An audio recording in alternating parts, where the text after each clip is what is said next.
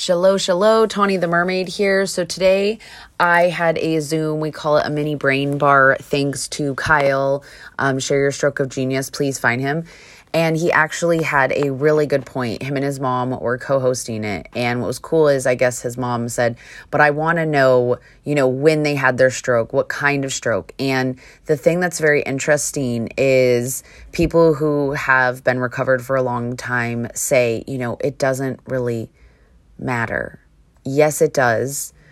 I get to some extent, but so many of us focus on the trauma or what happened.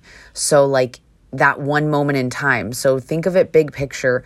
Every single one of you right now, when I said something you've been through, there's an experience you think of. Your one thing that you didn't think you could survive, but you did. You got through it. So, I thought it was super interesting you know, can't you focus on what is working right now and what isn't working? And what can you do to change that?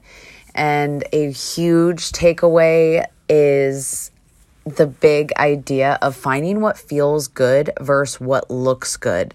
Especially with social media, you're like, I see these people doing these things and that looks good and that looks like the right thing, but we hear it all the time.